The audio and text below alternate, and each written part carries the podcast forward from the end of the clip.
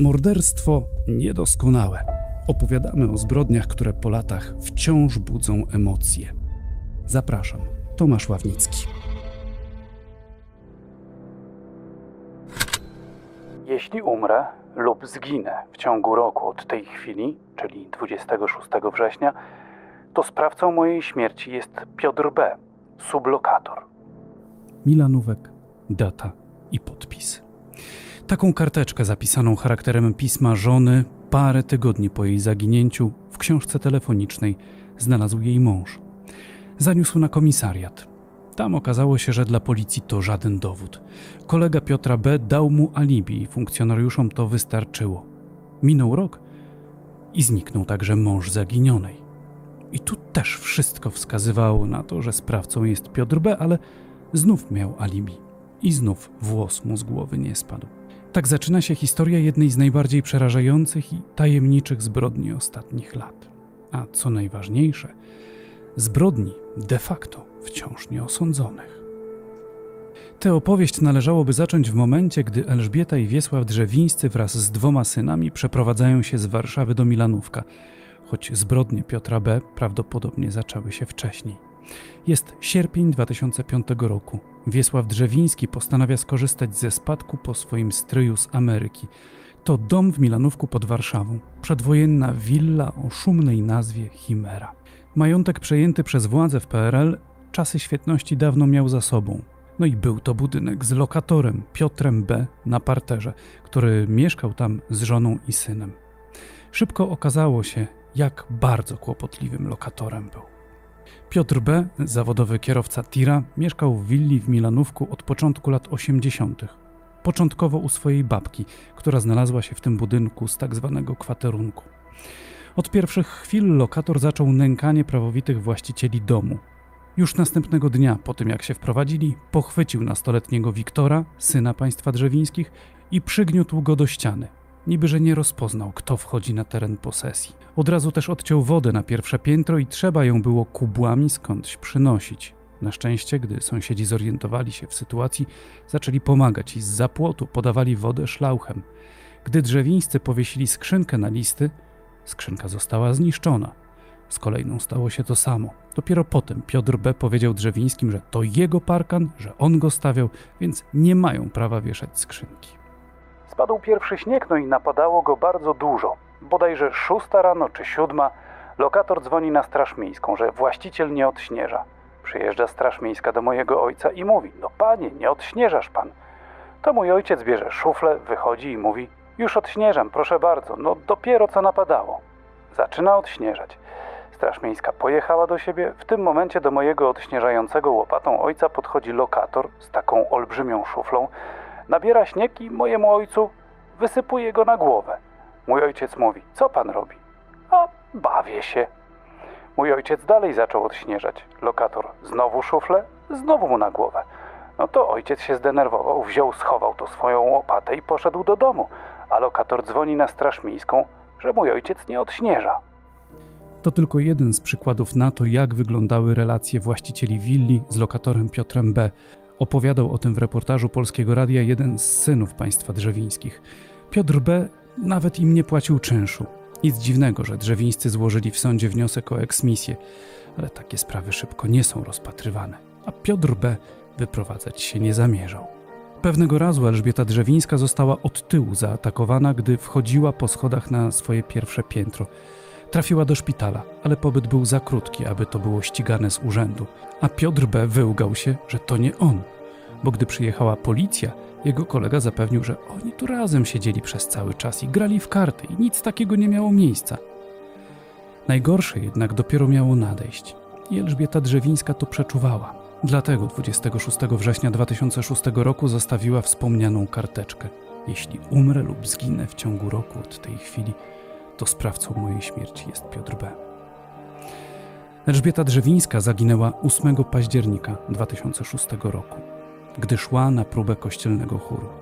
Nieco ponad rok później, 13 października 2007 roku, zniknął także jej mąż, Wiesław Drzewiński. Naszym gościem jest Krzysztof Czuma, samorządowiec, były stołeczny radny. Dzień dobry. Dzień dobry panu. Dzień dobry państwu. Zaprosiłem pana, bo pewnie gdyby nie pan Gdyby nie pana tata, tak mówią ludzie z Milanówka, sprawa zaginięcia państwa drzewińskich nie byłaby w jakikolwiek sposób wyjaśniona, osądzona w żaden sposób. Trudno powiedzieć, żeby została osądzona, ale teraz przynajmniej można mówić o tym, że cokolwiek wiemy o tym, przynajmniej wiemy, że domniemany sprawca zabójstwa państwa drzewińskich siedzi. Za co innego, ale siedzi. Jak to się stało, że e, ta sprawa trafiła do pana, do pana taty i że udało się ją choć trochę popchnąć do przodu? Zdarzyło się to y, w listopadzie bodajże 2007 roku. Z moim ojcem, właśnie z biurem mojego ojca skontaktował się, y, skontaktował się pewien człowiek, y, którego imienia i nazwiska nie będziemy wymieniać. I tutaj wydelegowany ja zostałem do rozmowy z, z nim jako ówczesny społeczny współpracownik ówczesnego posła Andrzeja Czumy. Ten pan powiedział, że jego przyjaciele, Wiesław i Elżbieta Drzewińscy, zostali uprowadzeni, jego zdaniem, e, przez e, jakichś przestępców i że ci przestępcy są chronieni przez wymiar sprawiedliwości. To znaczy, że, że policja i prokuratura ich chroni, czyli świadomie nie prowadzi żadnych działań zmierzających do uwolnienia tych uprowadzonych ludzi. E, pani Drzewińska została, e, jak twierdził, uprowadzona w październiku 2006 roku. Pan Drzewiński rok później, w październiku 2007. Myśmy już rozmawiali wtedy po tych, po, po tych zdarzeniach. To, to był listopad 2007. No więc e, pierwsze, co ja wykonałem, to skontaktowałem się oczywiście z organami ścigania i tutaj usłyszałem zupełnie inną wersję. Mianowicie zarówno policja, jak i prokuratura twierdziła, że państwo drzewińskie, właściwie pan Drzewiński jest podejrzewany o przestępstwo pedofilii i że oni się ukrywają, bo są poszukiwani w związku z tym, z tym przestępstwem. Więc dwie zupełnie e, rozbieżne wersje. Wtedy nic, nic innego nie wiedziałem poza tym, co mu powiedziała policja i prokuratura i co, poza tym, co mówił ten człowiek. I tutaj te, te dwie wersje kompletnie się rozjechały, tak, kompletnie się rozjechały i miało to istotne znaczenie z punktu widzenia y, jakiejkolwiek reakcji ze strony posła, no bo ja tutaj w, w, po rozmowie z policją ujrzałem oczami wyobraźni, że tytuł powiedzmy w Super Expressie typu poseł Czuma pomaga pedofilom, tak? No takie się tytuł No po wysłuchaniu wersji policyjnej. Tak, po wysłuchaniu Kto wie? Więc to byłoby, już nie mówiąc o tym, że oczywiście nie, nie było intencją posła Czumy nigdy w życiu, żeby w rzeczywistości pomagać jakimkolwiek pedofilom ukrywającym się. Czyli trzeba było ustalić stan faktyczny. No, były właściwie dwa wyjścia tak naprawdę. Miałem pierwsze wyjście, żeby e, powiedzieć, no bardzo przepraszamy, ale e, nie widzimy, nie widzimy możliwości reagowania na tą sytuację, co niestety wcześniej kilku posłów uczyniło, bo pan Drzewiński jeszcze póki żył, to kilka biur poselskich nawiedził. I drugie wyjście, żeby zbadać sytuację, nim, nim cokolwiek się zrobi, nim jak, czynność, jakakolwiek czynność zostanie wykonana. I właściwie wtedy zaczęło się coś w rodzaju takiego, można powiedzieć, nazwijmy to śledztwa, tak, prowadzonego przez biuro poselskie. To nie było śledztwo, to było po zbieranie, zbieranie informacji, zbieranie wiedzy na temat tego, co się wydarzyło i co tam, i co tam miało miejsce. I tak po kilku miesiącach, na początku 2008 roku, wyrobiłem sobie w tej sprawie jakiś pogląd. Pogląd brzmiał mhm. tak, że ci państwo są ofiarami yy, seryjnego mordercy. Zostali uprowadzeni i zamordowani prawdopodobnie bezpośrednio po, yy, po uprowadzeniu, że już nie żyją i że tutaj mamy do czynienia z bardzo poważnym przestępstwem, z bardzo poważnym yy, morderstwem, że celem jest pozyska, uzyskanie ich nieruchomości, że zagrożeni są oczywiście ich synowie w tym momencie jako, jako spadkobiercy i że trzeba pomóc tym synom, bo zaraz e, oni staną się ofiarami. No i że przydałoby się, żeby sprawiedliwości stało się zadość, to znaczy, żeby mm, bandzior, który ich zamordował, żeby stanął e, przed organami, e, przed sądem. To jeszcze chwilę zajęło. To jeszcze chwilę zajęło. Tak. I do tego wrócimy. Zacznijmy od tego, co to za rodzina była państwa drzewińskich. Elżbieta i mhm. Wiesław Drzewińscy oraz ich dwaj synowie. Co to za ludzie? Zupełnie zwyczajni, powiedziałbym, tak, tak określił ludzie. Yy,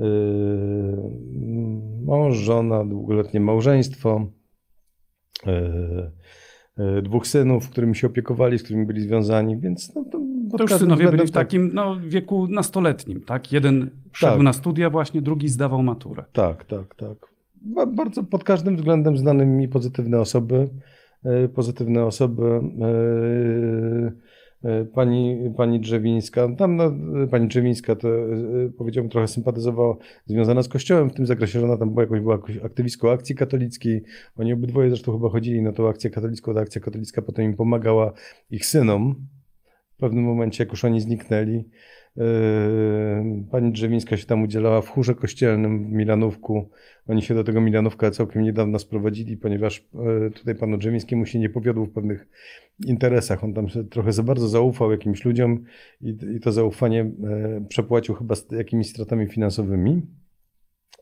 A wiedział, że ma w spadku po stryjku dom w Tak. Milanówku. Tak, i po- postrykuję, że to jest jego dom, że w tym domu mieszka lokator, także tam nie, niespecjalnie jest tym lokator, ten lokator to nie jest jakaś specjalnie sympatyczna osoba, ale w sytuacji przymusowej przenieśli się do domu w Milanówku na pierwsze piętro.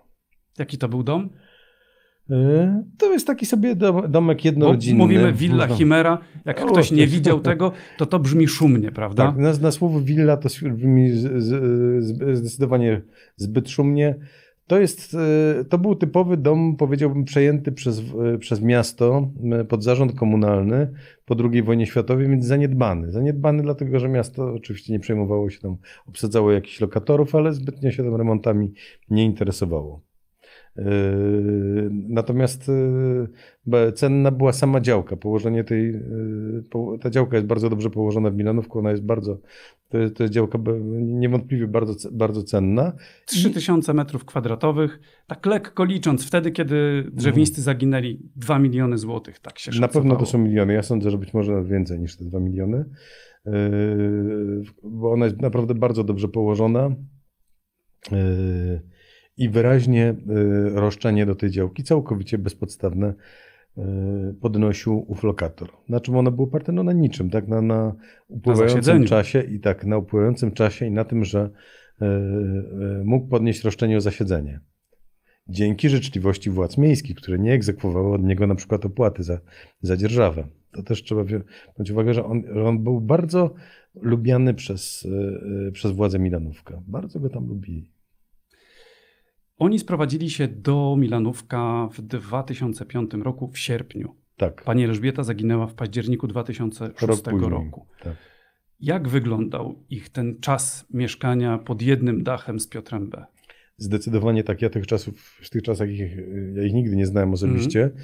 ale to co wiem, to wiem z rozmaitych zapisków oraz informacji, które uzyskałem, że to był stały konflikt. To znaczy ów lokator dążył do tego, żeby oni się pod wpływem jego presji psychicznej i rozmaitych zabiegów odcinania wody, prześladowania, Zaraz, zaraz, zamykania. ich własnego domu. Z ich własnego domu chciał ich wyrugać tam, wywalić ich, pozbyć się ich stamtąd.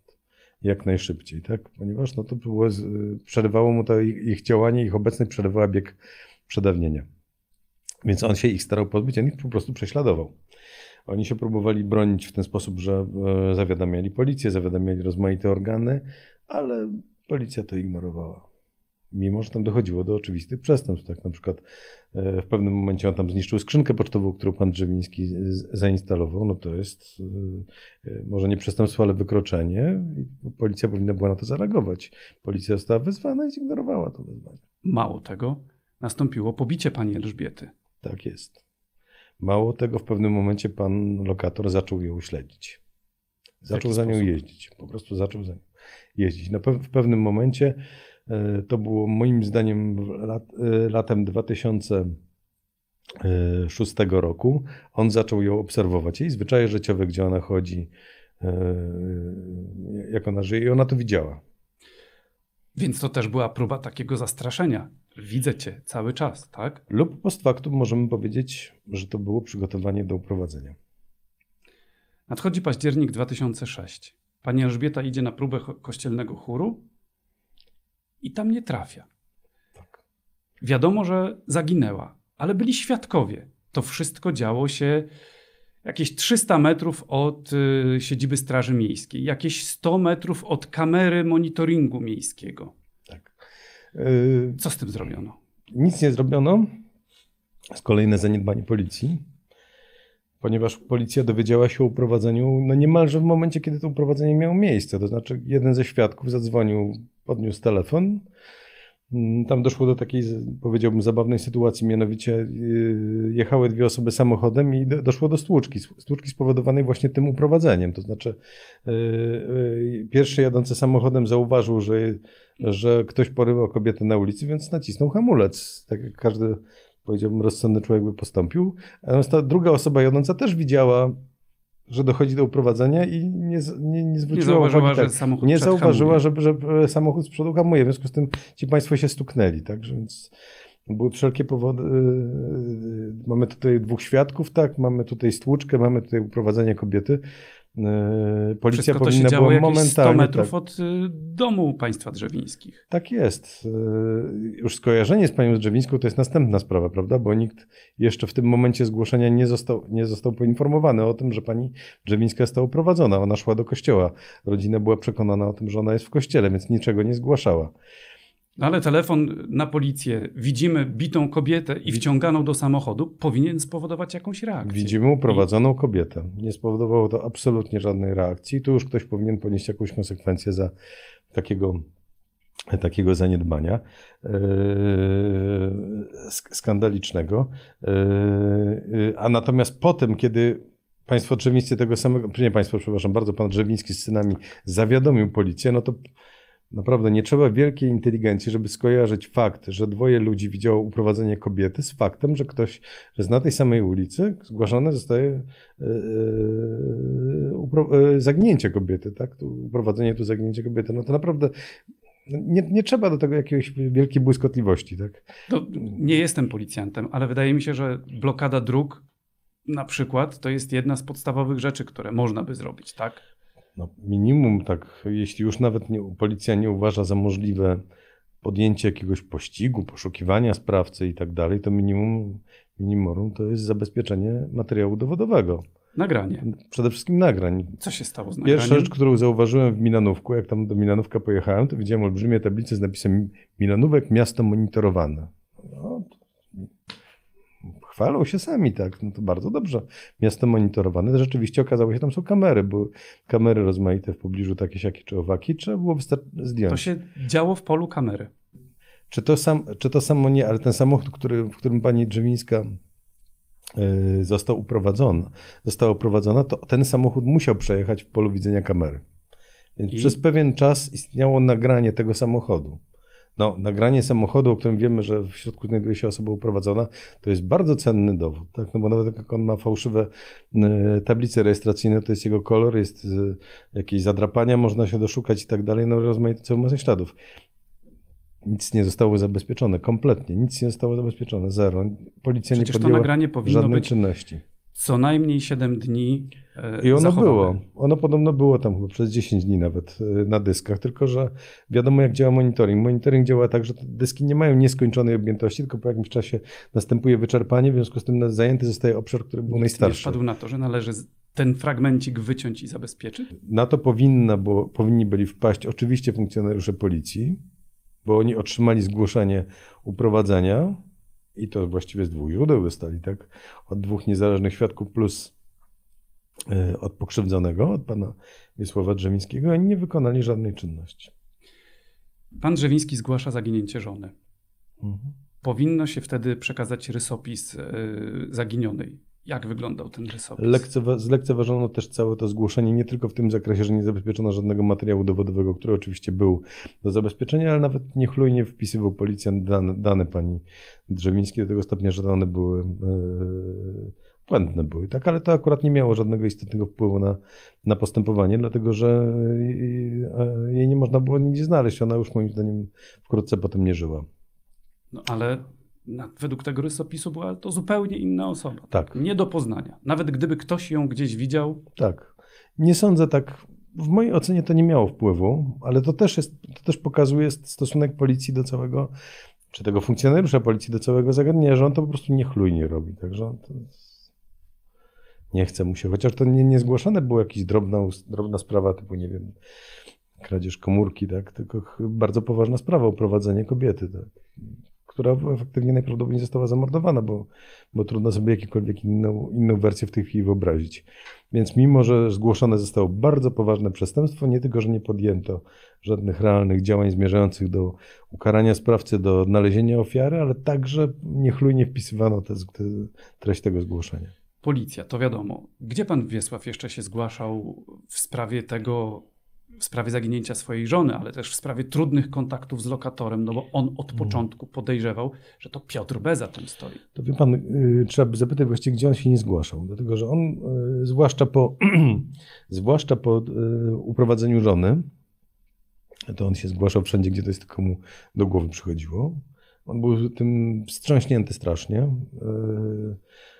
I chodził gdzie się dało. Do posłów chodził, tam, y, do, do prokuratury, do policji i tak dalej. Robił co mógł, pisał pisma, y, pisał pisma i y, nawet tam w rozmowach wskazywał, że to jest, y, moim zdaniem prawidłowo wskazywał na, na, na porywacza. I to nic nie dawało. To znaczy, tak naprawdę nikt nie podejmował żadnych absolutnie realnych działań zmierzających do tego, żeby, żeby temu człowiekowi pomóc i żeby, co, co najważniejsze, może odnaleźć tą kobietę, która jeszcze żyła przez pewien czas, pewnie. Być może. Dochodzenie w sprawie zaginięcia Elżbiety Drzewińskiej przebiegało co najmniej dziwnie. Poszukiwania prowadzono tak, jakby od początku zakładano, że nie ma co szukać. Intensywnych działań ze strony policji i prokuratury żądał Wiesław Drzewiński. Po zniknięciu żony on wprost oskarżył Piotra B. o jej porwanie. Ale działania służb wyglądały tak, jakby zamiast sprawdzać, czy podejrzenia Drzewińskiego są słuszne, śledczy uznali, że należy znaleźć na niego jakiegoś haka. Najpierw próbowano oskarżyć go o fałszerstwo, ten zarzut się nie potwierdził. Potem na podstawie jednego zdjęcia znalezionego w internecie, na którym była roznegliżowana dziewczyna, podejrzewano Drzewińskiego o pedofilię. Skąd takie podejrzenie? Prokuratura uznała, że naga dziewczyna z fotografii mogła wyglądać na nieletnią. I to wystarczyło, żeby zamiast szukać żony pana Wiesława, skupiono się na tym, iż w komputerze w jego domu, zresztą nie należącym do Drzewińskiego, znaleziono jedno roznegliżowane zdjęcie. Później po latach sprawdzano, czy to nie Piotr B. próbował podrzucić to zdjęcie do komputera. Koniec końców zniknął i sam Wiesław Drzewiński. I o ile porwanie Elżbiety Drzewińskiej rok wcześniej widziały dwie osoby, to w tym przypadku świadka nie było ani jednego. Tym razem nie ma żadnych świadków. On ginie prawdopodobnie z domu lub okolic domu. Jak mi potem uzyskałem taką relację, że on podobno został, e, bo on się, e, sprawca tego się zwierzył w pewnym momencie komuś i e, na podstawie tego zwierzenia postawię taką hipotezę, że on został pozbawiony przytomności w domu i stamtąd z domu wywieziony z Dębowej. I tutaj prokuratorskie śledztwo też idzie w takim kierunku, że de facto to nie było porwanie, ale upozorowanie porwania. Dlaczego? Nawet nie upozorowanie porwania, co po prostu ucieczka przed wymiarem sprawiedliwości, rzekomo. Tak. Że on tam rzekomo się bał, że zostanie ukarany za to zdjęcie. Tak. No, absurd kompletny. Yy, ale- Ale taką, taką hipotezę stawiała policja i prokuratura, również w rozmowie ze mną mm, właśnie w listopadzie 2007 roku.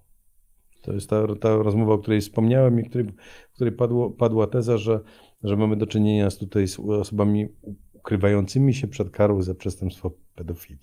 Mijają dwa miesiące i śledztwo w sprawie zaginięcia państwa drzewińskich, już połączone w jedno, jest wstrzymywane. Jak to? Wstrzymywane to jest nawet za mocno powiedziane, po prostu tam się nic nie działo de facto. Tak? Nic, się, nic się de facto nie działo. E, żadne czynności sensowne nie były wykonywane, nic z tego co mi wiadomo. E, a wiadomo mi z rozmowy z panią prokurator, która się tym zajmowała, e, że po prostu nie robiono nic. Sk- skandal kompletny, dwoje porwanych ludzi i żadnych realnych działań. W tym czasie, kiedy prokuratura nic nie robiła, ja zbierałem informacje, bo jeszcze nie wiedziałem, co się stało. Tak? To, to była ta końcówka 2007 roku. E, Zbieraliśmy informacje na temat i zwolna, że tak powiem, wyrabiałem sobie pogląd na temat tego, na temat tego przebiegu wydarzeń, na temat tego, e, co się, e, kim są ci ludzie, tak, co się z nimi stało. Synowie państwa drzewińskich mieszkali dalej tam w Milanówku. Nie. Oni za radą człowieka uciekli stamtąd. Oni się stamtąd wyprowadzili, zostawili ten dom, czyli no w tym zakresie sprawca moim zdaniem cel osiągnął. Niestety, bo nikt, bo mu tam dalej ten bieg, przed, y, bieg do zasiedzenia y, płynął. Oni się bali tam wrócić i chyba słusznie się bali. W styczniu 2009 roku pana tata y, został ministrem sprawiedliwości. Pierwszy dzień urzędowania to było właśnie spotkanie z rodziną państw, Krzysztofa Olewnika i z synami państwa drzewińskich. To chodziło o symbol, Proszę pana, to musi pan zaprosić mojego ojca, tak żeby pan mówił, ale ja panu powiem, że tam się jeszcze w międzyczasie coś wydarzyło w 2008 roku. Mianowicie w 2008 roku ja sobie wyrobiłem pogląd, że oni są ofiarami seryjnego e, zabójcy i e, mój ojciec podjął próbę skłonienia organów ścigania, żeby się zainteresowały tym, że podjęły jakiekolwiek czynności. I tu się pojawił bardzo poważny problem, mianowicie zarówno policja, jak i prokuratura, jak i dziennikarze, którzy w międzyczasie nagle się zain- zainteresowali tą sprawą, no nie dawali wiarę w, w tą w te wyjaśnienia całej, całości biegu zdarzeń, które ja przedstawiałem. To znaczy, bo to się nie mieści w głowie. Trudno się dziwić. Czy ja prawda? mówiłem, że to jest, że ten człowiek jest seryjnym mordercą, że on e, uprowadził i zabił Drzewińskich, a wcześniej zabił Krawczyków, e, że w ogóle trzeba by się zastanowić nad tym, czy on, czy tam jeszcze nie ma jakichś innych ofiar w jego życiorysie, że powinno to wszystko zostać zbadane. I w odpowiedzi słyszałem od policji, od prokuratury jasną tezę, mianowicie, że pan się myli. To jest szacowny obywatel miasta Milanówek, to jest zacny człowiek, to jest mi- miły, sympatyczny pan. To jest, może pan sobie tak o nim myśleć, ale nie ma żadnych podstaw do przypuszczenia, że tak jest, jak pan mówi. I tak to trwało przez bardzo, bardzo długi czas. Mimo wszystko udało się nakłonić organy ścigania, żeby podjęły tam jakieś czynności, ale te czynności niczego nie dały. Widać było zresztą, że ci policjanci, no, wykonujący te czynności, że oni tam nie są, w najmniejszym stopniu nie wierzą w tą hipotezę. W związku z czym właściwie niewiele się działo, ale coś się tam działo jednak. W tym sensie, że pewne, pewne działania były podjęte, ale one nie doprowadziły do żadnego skutku. Yy, I tak żeśmy dotrwali do 2009 roku i w tym momencie, no, korzystając tam z jakichś yy, przekształceń w systemie władzy, yy, udało się spowodować, że, że jakieś takie bardziej realne czynności zostały podjęte. W momencie, kiedy pana tata został ministrem sprawiedliwości. tak. Dopiero. Dopiero. Tak. Tak.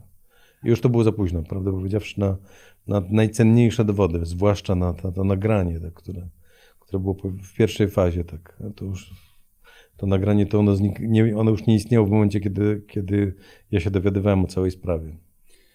A mimo to, mimo że udało się podjąć szereg czynności, przychodzi rok 2011 i śledztwo też jest umarzane. Niestety tak. No co ja mogę powiedzieć no, w, w tej sprawie? No niestety y, wiele instytucji państwowych, wiele instytucji państwowych, w tym niestety sądy, prokuratura i policja działają w Polsce nieefektywnie.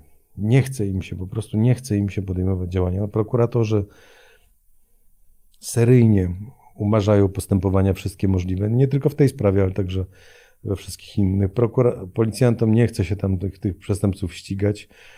Sądy no, nie, nie, e, orzekają, powiedziałbym, no, nie, nie tyle na podstawie obowiązującego prawa, co na podstawie pewnych poglądów, które w środowisku sędziowskim e, krąży, akurat dominuje. I to wszystko tworzy taką atmosferę pewnej, powiedziałbym, bezwolności. To znaczy, e, organy nie robią tego, to, to, to, czego powinny robić. To nie, nie tylko w sprawie państwa drzewińskich tak źle się sprawy mają, w wielu innych sprawach również.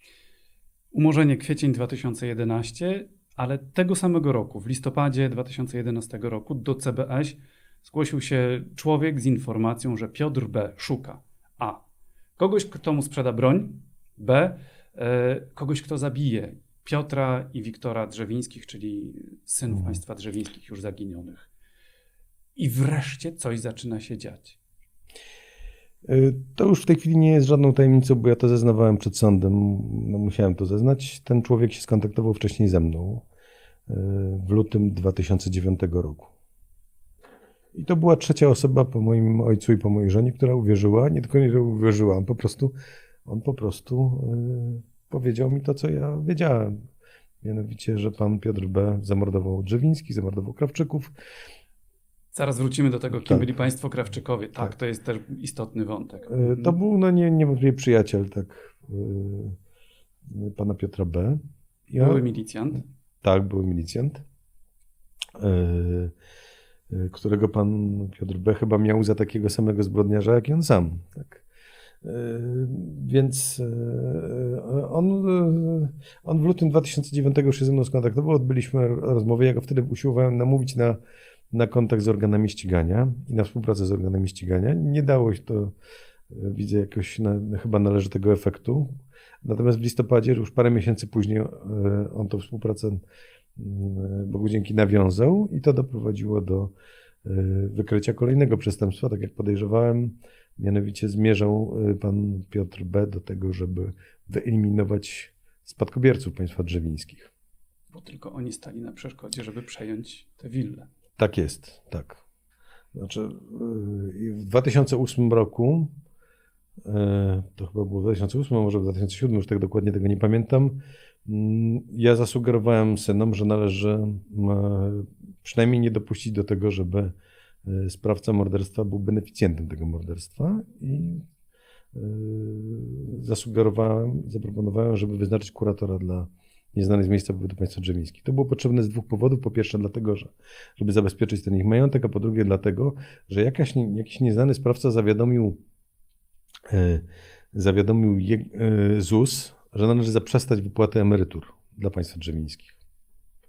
Jakaś dobra dusza zawiadomiła, to na pewno ZUS sam z siebie tego, tego e, takiego zabiegu nie wykonał, bo ZUS taki nie, nie robi poszukiwań. Wstrzymano emeryturę. W efekcie ci chłopcy znaleźli się e, bez środków do życia. I myśmy wtedy wykonali taki zabieg, to znaczy adwokat ze mną zaprzyjaźniony złożył wniosek o, e, zaskarżył decyzję ZUS-u i ponadto wyznaczony został kurator dla nieznanych z miejsca pobytu państwa drzewińskich. Andrzej J. to w tej sprawie postać kluczowa. Kolega Piotra B. jeszcze z czasów szkolnych, były milicjant. W listopadzie 2011 roku Andrzej J. podjął współpracę z prokuraturą i Centralnym Biurem Śledczym. Przyznał, że Piotr B. miał namawiać go do zamordowania małżeństwa Drzewińskich, a po ich zaginięciu także do zamordowania ich synów. Całe szczęście synowie po śmierci taty wyprowadzili się z Milanówka i nie mieszkali już pod jednym dachem z Piotrem B. CBS, mając informację o tym, że Piotr B. szuka broni i kogoś, kto miałby zlikwidować Piotra i Wiktora Drzewińskich, jedynych spadkobierców willi Chimera, przygotowało prowokację. Pomogło w niej dwóch litewskich policjantów współpracujących z polskimi służbami. Mieli udawać, no, nazwijmy to umownie, ruską mafię, killerów gotowych podjąć się zlecenia zabójstwa. Piotr B. nie miał pojęcia, że ma do czynienia z policjantami. Wszystko zostało nagrane. Dowód przed sądem był niezbity. Zresztą do Polski na proces Piotra B. przyjeżdżali litewscy policjanci, zeznawali incognito, potwierdzali wersję oskarżenia. Przy okazji w trakcie procesu wypłynęło parę innych kwestii, że sprawa państwa drzewińskich i ich synów to nie wszystko, co Piotr B. mógł mieć na sumieniu. Niewykluczone, że na początku lat 80. mężczyzna miał związek ze śmiercią własnej babki, która mieszkała w willi w Milanówku i do której, mając wówczas 30 lat, wprowadził się wraz z żoną i z małym dzieckiem. Na to, że Piotr B. mógł babkę zabić, wskazywali wręcz jego krewni, ale jak przyszło co do czego, żaden z nich nie zdecydował się złożyć oficjalnych zeznań. Sprawa druga to zabójstwo Adama i Kamili Krawczyków w 1994 roku, bliskich znajomych Piotra B. Tu lokator willi Chimera był w gronie podejrzanych, ale nigdy mu nie postawiono w tej sprawie żadnych zarzutów, choć wiadomo było, że motyw istniał. Między Piotrem B. a małżeństwem Krawczyków doszło do konfliktu na tle finansowym. Ten konflikt tam jakoś się toczył i toczył e, i w pewnym momencie, kiedy państwo Krawczykowie wrócili do domu, z ciemności wracali do domu, byli przed bramą, z ciemności wychynęła jakaś postać i ta postać e, zabiła ich pistoletem. Zostali zastrzeleni. 94 rok. Tak. Piotr B. był wtedy w kręgu osób podejrzanych, Był. ale Był i nie zainteresowano się nim, chociaż widać było, że miał motywy, miał możliwości, miał środki. No, były powody, żeby, żeby e, pochylić się nad tą postacią i zbadać, jaki on miał związek, gdzie on był dokładnie w tym miejscu i tak dalej. No, było szereg powodów, żeby tak mać. I tutaj y, podobno za, zaważyła życzliwość jakiegoś tam milicjanta, policjanta, który się tym zajmował, który podobno go nawet nie, y, nie przedstawił go tam, bo było w pewnym momencie okazanie jakiemuś świadkowi postaci. Nawet, nawet tego nie, nie zbadano, czy to przypadkiem nie, nie jest postać pana Piotra B. Y, Nie znam tamtej sprawy, od razu mówię bardzo- y, zbyt, dok- zbyt dokładnie, ale y, y, wydaje mi się, że to, że to był kolejny, kolejny, kolejna, że tak powiem, ofiary tego samego sprawcy. Ale nie udowodniono. Nic nie udowodniono. W 2008 roku rozmawiałem z panią prokurator i zapytałem między innymi, czy pani ma, zastępca prokuratora rejonowego, czy pani ma jeszcze jakieś niewyjaśnione zabójstwa na terenie swojego rejonu. Odpowiedź brzmiała: Nie, nie mam. Ja mówię: A Krawczykowie? Pani prokurator na to odpowiada: A kto to są Krawczykowie? To jest y, pokaz stosunku y, prokuratury. Ona tam jakieś zdjęcie, to ona, to ona tam list chyba kończy w pewnym momencie za tym nieżyjącym już wtedy Drzewińskim wystawiła, ale o tym, że tutaj zamordowano dwoje ludzi, że to przestępstwo nie jest przedawnione i że trzeba by się od co pewien czas zastanowić, czy na, na ten, połączyć fakty, tak, i zobaczyć, że mamy tutaj Drzewińskich i podejrzanego Piotra B i tam Krawczyków i też podejrzanego Piotra B, to tego jakoś nie, nie mogła skojarzyć, bo ona już nawet nie, nie pamiętała o tych Krawczykach. W 2015 roku zapadł prawomocny wyrok w sprawie Piotra B., ale nie za zabójstwo kogokolwiek. Mężczyzna został uznany winnym podżegania do zabójstwa małżeństwa Drzewińskich oraz później ich synów. Dostał za to 15 lat więzienia. Prokuratura wnosiła o 25 lat. Śledczy przyznawali, że trudno tu mówić o jakimkolwiek sukcesie, skoro nawet nie wiadomo, co stało się z ciałami Elżbiety i Wiesława Drzewińskich. Piotr B. odpowiadał także za podżeganie do sprzedania mu karabinu snajperskiego SWD i kałasznikowa oraz za nielegalne posiadanie amunicji. W trakcie procesu okazało się, że Piotr B., właścicieli willi, wciąż nagrywał w ich mieszkaniu. Udało się odzyskać część płyt CD z nagraniami. Sprawca opatrzył je nazwą Wrzut.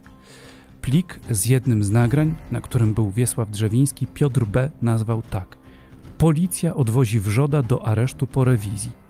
To było wtedy, gdy po zaginięciu Elżbiety Drzewińskiej policjanci przeszukali mieszkanie przy Dębowej i w komputerze znaleźli niewłaściwe zdjęcie. W sądzie Piotr B. mówił, że nagrań jest więcej i że są zdeponowane za granicą. Zresztą drzewińscy jeszcze za życia mówili swoim sąsiadom, że podejrzewają, iż są non-stop obserwowani i podsłuchiwani. I to była prawda. On ich osaczył, tak jak myśliwy osacza zwierzyny, to on ich tak osacza, osaczał tak ze wszystkich możliwych stron. Yy, yy, Zbierał o nich informacje, obserwował panią Drzewińską, pani Drzewińska to zauważyła. Jedną z takim, taka dykteryjka, te, którą panu opowiem, ja w pewnym momencie na początku sprawdzając, sprawdzając tę- całą tą historię, wtedy kiedy jeszcze nie wiedziałem, co się wydarzyło i nie miałem jeszcze żadnej wyraźnej hipotezy i poglądu, zdziwiłem się, dlaczegoż to niby pan, e, pani Drzemińska została porwana na Dębowej, skoro idąc do kościoła, najkrótszą drogą miała, trafiała tam na, takie, na taki most. Na taki most, e, taki, taki wiaduk. I tam było znacznie lepsze miejsce do uprowadzenia jej. Tam było znacznie lepsze miejsce do uprowadzenia jej. E, To był jeden z momentów, kiedy trochę, trochę powątpiewałem. Otóż kilka, czy kilka miesięcy, czy miesiąc, nawet dwa, wkrótce potem rozmawiałem z pewną panią, która była zaprzyjaźniona z panią Drzewińską i która, z którą razem śpiewały w chórze. E, I ona mi powiedziała, Drzewińska specjalnie chodziła na okrągło do kościoła przez stację kolejową, bo ona się tak bała przeraźliwie pana Piotra B., że on ją uprowadzi z tego wiaduktu. Więc on dobrze wiedział o tym, że ona chadza innymi drogami i, e, i że to optymalne miejsce to jest właśnie to na Dębowej. Dokładnie to miejsce na Dębowej, bo tam 50 metrów dalej już był większy ruch i to było już trudniej ją, trudniej ją było prowadzić. Już wtedy były też same kamery, tak? Więc on ją obserwował, tak. Byli ludzie, bo tam już jest, tam już takie większe, większe centrum.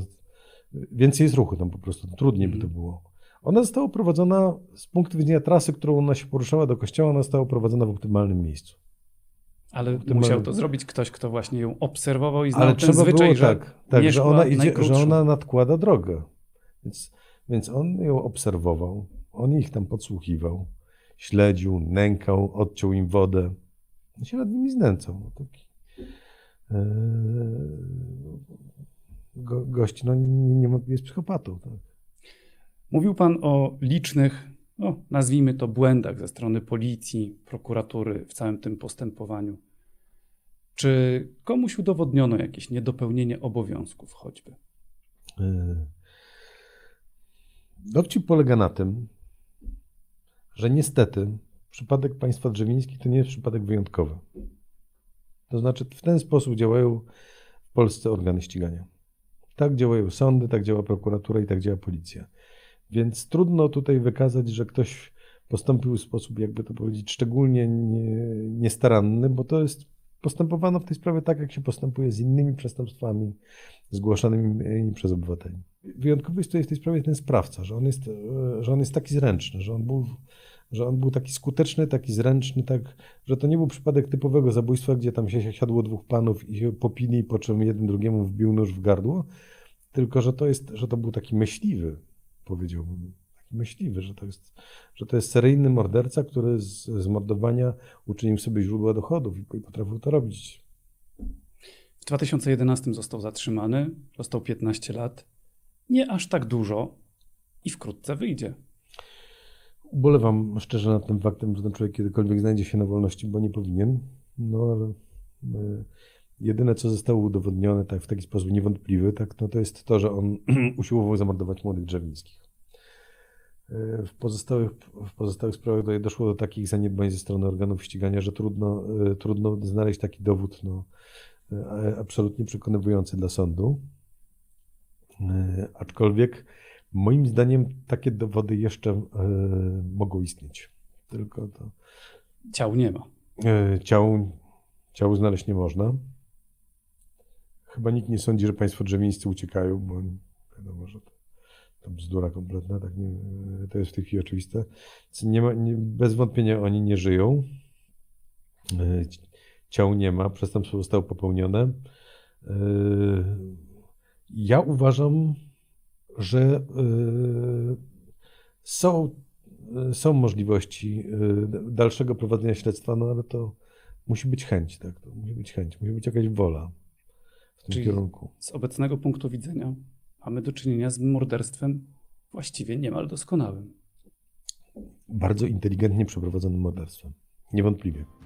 Śledztwo w sprawie niedopełnienia obowiązków przez policjantów z Milanówka, z Grodziska Mazowieckiego oraz śledczych z Grodziskiej Prokuratury prowadzili prokuratorzy z Białego Stoku. Postępowanie zakończyło się umorzeniem z powodu przedawnienia. Piotr B. ma dziś 70 lat. Został zatrzymany w 2011. W związku z tym odbywanie wyroku 15 lat więzienia zakończy w 2026, chyba że wyjdzie wcześniej za dobre sprawowanie. Połowę wyroku ma już za sobą. Mógł więc składać wniosek o warunkowe przedterminowe zwolnienie. Sprawdzałem w Wydziale Penitencjarnym Sądu Okręgowego w Warszawie. Uzyskałem informację, że jak dotąd nie były wydawane żadne orzeczenia dotyczące zmiany sposobu odbywania orzeczonej wobec Piotra B. kary.